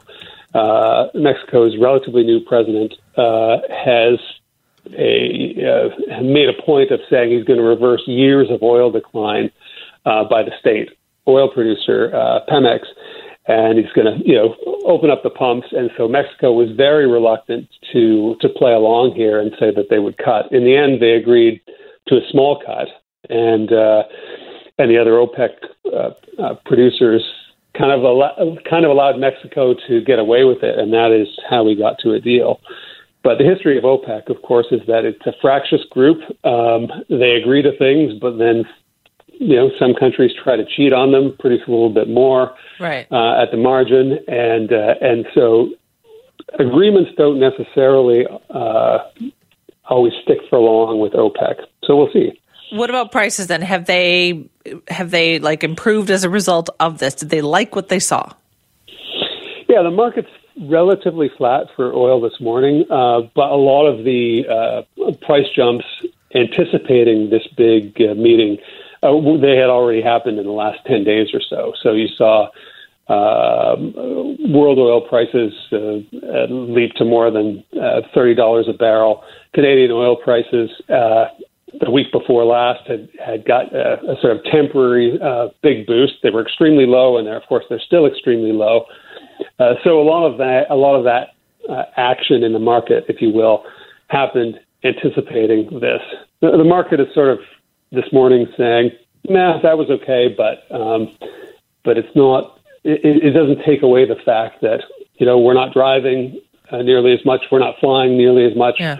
There was a stat recently that one day there were fewer than 100,000 people flying in the United States on that day. That's an extraordinarily low number. And as long as demand remains low, oil prices are going to stay low.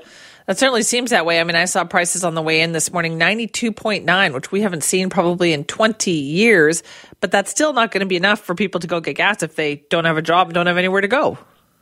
That's right. And even many people who are still working, they don't have to commute to their jobs. I filled up my tank 3 weeks ago, and it's still almost full because I've only really been to the grocery store. So there's no changing that until until the virus recedes and we can all start going places again. So you don't think this production cut is going to really help improve things until the demand starts to bounce back?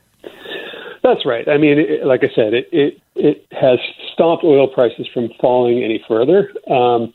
It has, you know, it has stopped us from the point where oil was in some parts of the world practically free at the wholesale level. But really, in order to see prices move back up in a meaningful way, in a way that's going to help, for example, the oil-producing regions of Canada, you know, in Alberta primarily, in Saskatchewan, you have to have a return to something that looks more like normal life. We'll see if that happens. Derek, thank you. Thank you. That's Derek DeCloet, the managing editor of Bloomberg Canada, talking to us about the oil price kind of truce that they have reached. OPEC and other countries have agreed to cut their output by almost 10%. It's something like 9.7 million barrels of oil per day. And it did allow prices to go up a little bit. But as Derek points out, until we actually get demand back, which is far from happening right now, oil prices are seemingly destined to stay at about the same price that they are. This is Mornings with Simi. It is a situation cities across the country are facing. So many homeowners who can't afford to pay their property taxes. This has become such a stark reality that in Vancouver, at least, the mayor has said if they don't get financial help from the upper levels of government, the provincial government, the federal government, that the city is seriously looking at some insolvency. To talk more about this, we're joined now by Kennedy Stewart, the mayor of Vancouver. Thank you for joining us this morning. Yeah, thanks for having me. I understand you did some polling on this. So how serious is the situation for people who can't pay their property taxes? Well, it's a serious economic situation for everybody in the city. And we found that almost half of residents had either had a drop in their incomes or have lost their jobs. So that's translated to people not being able to pay their mortgages and also not being able to pay their rents.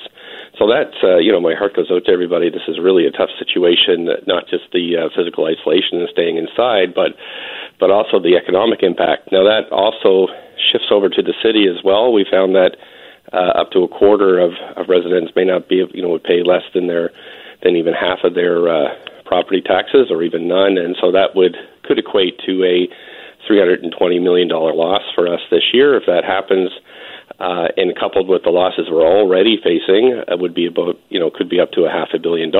And so cities can't run deficits, right? By law, we can't do that. Federal and provincial governments can, we can't. And so that means we have to immediately begin shutting down services. So we've already laid off 1,500 workers. The city of Surrey's laid off 2,000. Like, this is starting to spread right across the country. But we haven't cut into essential services yet.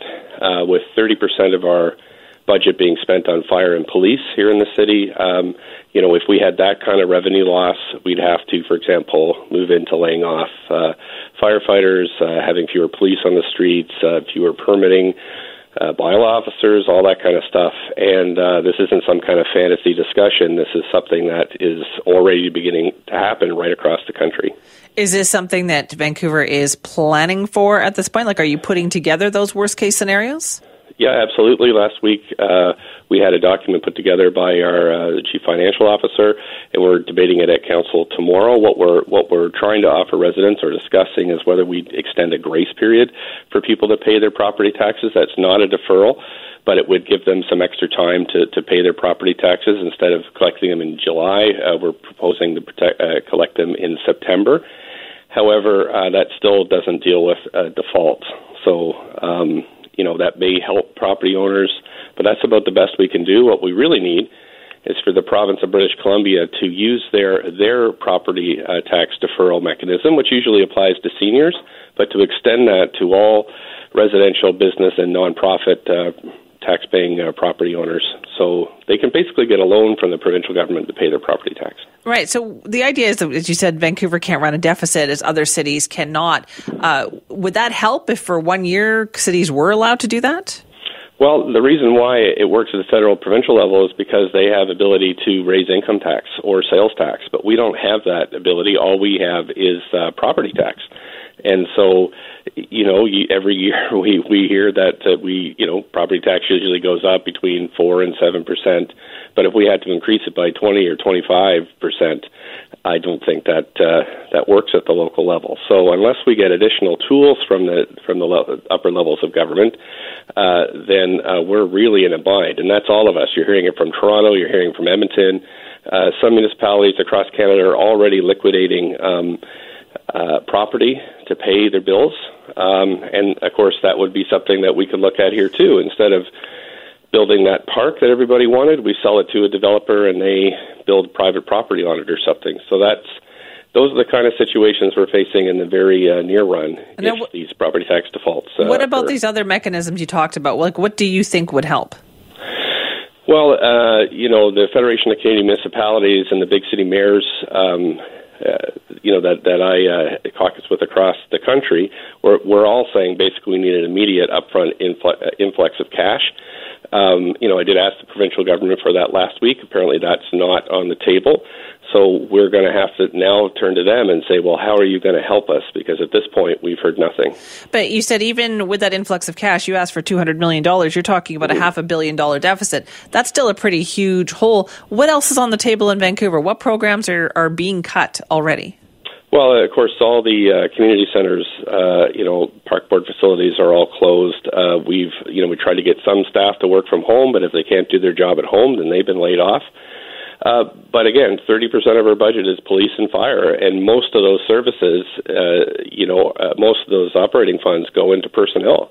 It goes into the officer on the beat. It goes on into the firefighter or paramedics that are so important during this crisis. But money speaks for itself, right? I mean, if we can't pay their salaries, then we have to lay them off. So what about the rainy day fund, though? There's been a lot of criticism directed at the city saying, you guys didn't adequately plan for this. There wasn't enough of a fund put aside just in case something bad really did happen. No, we do have reserves, for sure, and we could burn through those first. Then we could sell property. So we have, but the reserves come from property tax increases. So every year we hear, oh, you're raising property taxes so high, and we try to balance that. We try to balance it so to fit with the public mood and our needs. But the only way you build up reserves is by increasing property taxes. And so that's the dilemma we're in. And so we've been prudent. I mean, but this is an extraordinary set of circumstances for us to handle, and it never really happened in the city's history. So it calls for extraordinary measures from senior levels of government as well. Okay, so changing projects as well too, right? Like moving forward, a lot of projects and that the City of Vancouver was working on, will they not happen? Oh, yeah. I mean, if you show up to build that deck on your back, in the back of your house, all those permitting people in the planning department, they're all paid by property taxes. But what about capital projects that the city was working on? Well, capital projects, they're a separate budget. However, we still need people to work on those projects. So all the engineers, all the people that, you take the Granville Bridge, for example, refurbishing that, but if we have to lay off the engineers that are overseeing it, then that project grinds to a halt too. This isn't just for this year. If this goes on, it moves into next year. And why I'm flagging it so early is it seriously threatens our economic recovery. If you can't get a business license from the city to open your new business, you can't operate and you can't generate the revenues that you need to, that our whole economy needs. So we are a crucial link in the supply chain when it comes to our economy, and I don't think that part has been yet addressed by the federal or provincial governments. Has any thought to the City of Vancouver issuing some fines to people when it comes to social distancing? We talked about this protest that happened yesterday, people not following the rules. Any thoughts to that? The park board, I think they've got it right here. Like, the only way we're going to get through this is by coming together as a group, and I think other cities have found that fines just, you can send symbolic messages, but it doesn't really help. If your population's ignoring health orders for their own health, that it's very hard to enforce across the whole city. However, I think the park board's got it right. They have their champions out on the seawall, for example. If they see people that aren't physically distancing, they go over and remind them. And most people have just forgotten. They're excited to see their friend or maybe a family member, and they momentarily forget. And I think we've all kind of you know, had that inclination to give, you know, to give your in-laws a hug or something, but you've just got to stop it. And most of it is well-intentioned. 99% of the folks here are doing what they should be doing, and I'm so proud of everybody for how they're handling this, really, this incredible situation. And up next, and what is the next option you have? Meetings with the provincial government? What's going to happen? Well, we have a council meeting tomorrow that we'll decide whether or not to give property taxpayers a grace period. So instead of paying in July, we can defer that until their payments until September, and that would provide some relief. You know, I think we're all hoping for an early recovery from this emergency, but that you know, that's really what we need. Otherwise, you know, the city's going to be a very different place in the coming months. All right, Mayor Stewart, thank you for your time. Thank you. That's Vancouver Mayor Kennedy Stewart. This is Mornings with Simi. What's been tough for a lot of people during this isolation and self-quarantine is the fact that so many recreation areas have also closed down. Provincial parks are now off limits. There's just fewer places to go and enjoy the outdoors, even if you were saying to yourself, I'm going to leave lots of distance between myself and the next person out there. Well, the Outdoor Recreation Council of BC is also worried about that lack of options, particularly for people who don't have a whole lot of outdoor space to begin with. Joining us now is Louise Patterson, the Executive Director of the Outdoor Recreation Council of BC. Louise, thanks for being here. Thank you very much for having me on the show. Well, have you been hearing about this concern from people? Yeah, we've definitely. I mean, I'm one. I live in an apartment building. You know, there's a lot of concern that, you know, one park system after another is closing down, and it just leaves very little space for each of us to go to, especially as we've been, you know, we've been told to stay home or stay in our local area. It is greatly concerning. So what would be the solution here, Louise? Because I know the problem is that people weren't listening. Yeah, no.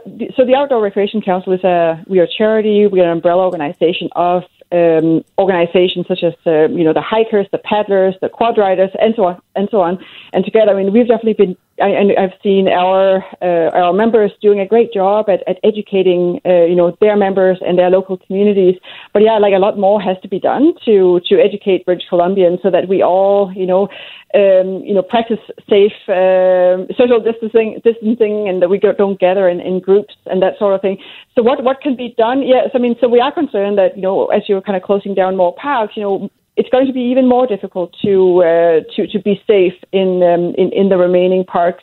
So hopefully there'll be some creative solutions to this, so that maybe more space can be opened up. I know that Stanley Park has done, you know, a really interesting taking this step to closing down for cars and for bicycles, I guess, on the seawall. I mean, that there are cities all around the world that are doing such things right now. They're closing down riverside parkways, roads to traffic, so that, you know, people who live in urban areas can get outside, get some fresh air in a safe way. Because as you know too, you know, like walking along the sidewalk these days is you know, it's not especially conducive to practicing social or physical distancing. It's kind of hard to kind of get around other people.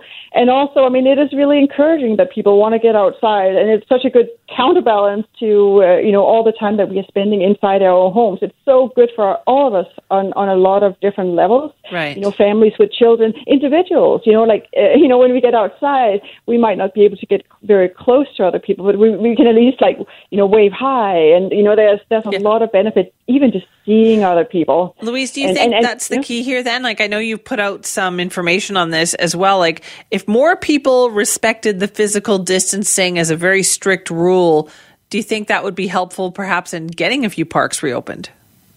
Yeah, definitely hoping that would be the case. And I think one of the things that I think is working really well is to have people at parkheads and trailheads, and in parks, just, you know, educating park users about, you know, just the importance. And, you know, I think I don't think people really want to disobey these rules. I think they just sort of like forget, and they get so, you know, excited about being outside. So I think having, you know, it could be volunteers, it could be, you know, park staff, petting them outside and just sort of like reminding people to space out.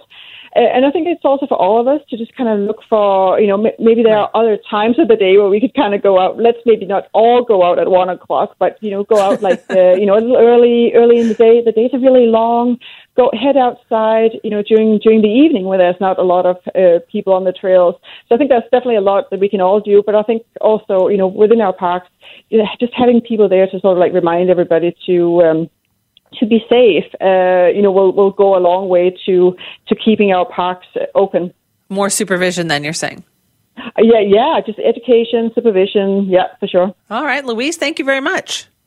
Thank you very much. That's Louise Patterson, the Executive Director of the Outdoor Recreation Council of BC.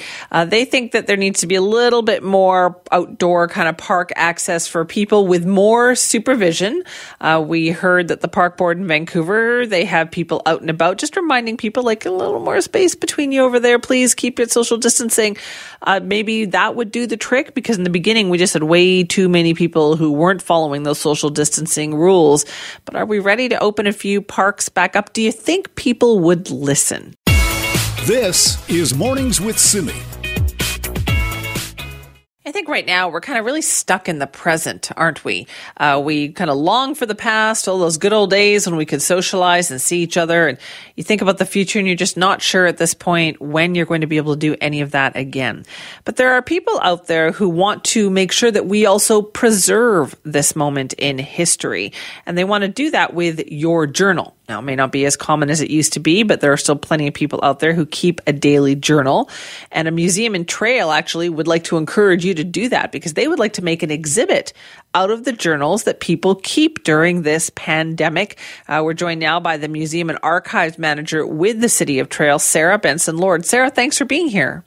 Thank you for having me, Simi. So you're really looking ahead to that moment in time when we can look back on this. Absolutely. I think with the immediate amount of media we're getting on a daily basis, and how much we're consuming so very quickly, our emotions and our feelings are changing so rapidly, and maybe how we're conducting ourselves is changing that rapidly. To be able to sort of capture, you know, even in a weekly format, not necessarily daily, but a weekly format, how our lives are changing is just a fascinating exercise. I guess this would be a lot like people who wrote letters to each other, right, during different historical events, whether it was World War I or World War II or whatever, but we don't have that record of letters anymore. Oh, well, we certainly do. Well, I mean, we have, in the present day, people don't write letters to each other anymore. That's very true, unless you're capturing, you know, social media threads or emails. But that's very true. There's something very almost romantic about a handwritten letter. And this reminded me of some letters we received last year, over 200 from a World War I soldier back to his family. And we created an exhibit. And just before the end of the war in November of 1918, the Spanish flu hit Trail pretty hard. And one of the comments back from the soldier's father was, "We'd love to be celebrating the end of the war, but there's so much death here right now."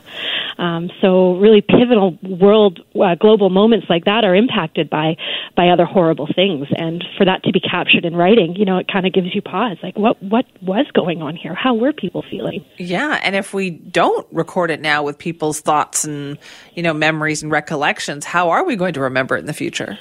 Well, and I don't even remember how I was feeling last week, because the news is changing so rapidly. So I wonder, even from the perspective of somebody in the media like yourself, who's reporting this, how it's impacting people in the field.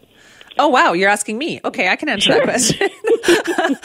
You know what? You're right about that, though. We're used to the news being very fast-paced, but nothing. We haven't seen anything like what we have seen with this particular story. And it's hard because there's so many different versions of this story, but you also don't want to hit people over the head with the negative stuff all the time, right? That's really true. And I think we've all got varying degrees of severity. So based on our own personal circumstances, so certain people who are still at work, but then facing perhaps the threat of a disease, or people that have been laid off and facing the threat of being unable to pay their mortgage. So no one is immune to this situation. That's what's so remarkable about it. So Sarah, how can people help out though? I'm thinking this is a great idea, but what do you need from people? like I say, it doesn't necessarily have to be daily, but even sitting down at night with your kids or over the phone with your parents who may be in a care home or far away, just start capturing how you're feeling, even if it's weekly. Write it in a Word document. We don't care if it's in digital format. Just start keeping a record of how you feel your life is changing or how certain conveniences are being taken away. We know when people journal, you're journaling in the thought that no one's going to read this. We are going to read this. Privacy can be respected. Those are all things we can talk about, and if a donation, it would be imminent. But that's the kind of stuff we want to be able to capture. This is a social record, and we're making history right now. So where can people send this, or where can they find more information? Well, they could give me a shout. They can contact us here in Trail at the museum, or contact your own museum. Most of our collections policies have us retaining papers or artifacts that are pertinent to our own communities. But I know there are going to be other museums doing this. This wasn't my idea. That is a disclaimer I'll put out there. This wasn't my idea. It's an idea that's been floating around the BC Museums Association listserv for a while, but we thought we'd get a heads up on it. We don't know what this collection is going to look like. We have no idea until things start coming in, and we don't want things right now. We want it compiled. I love this idea. All right, Sarah, I hope you get lots of submissions. Thanks so much for joining us. Thank you very much.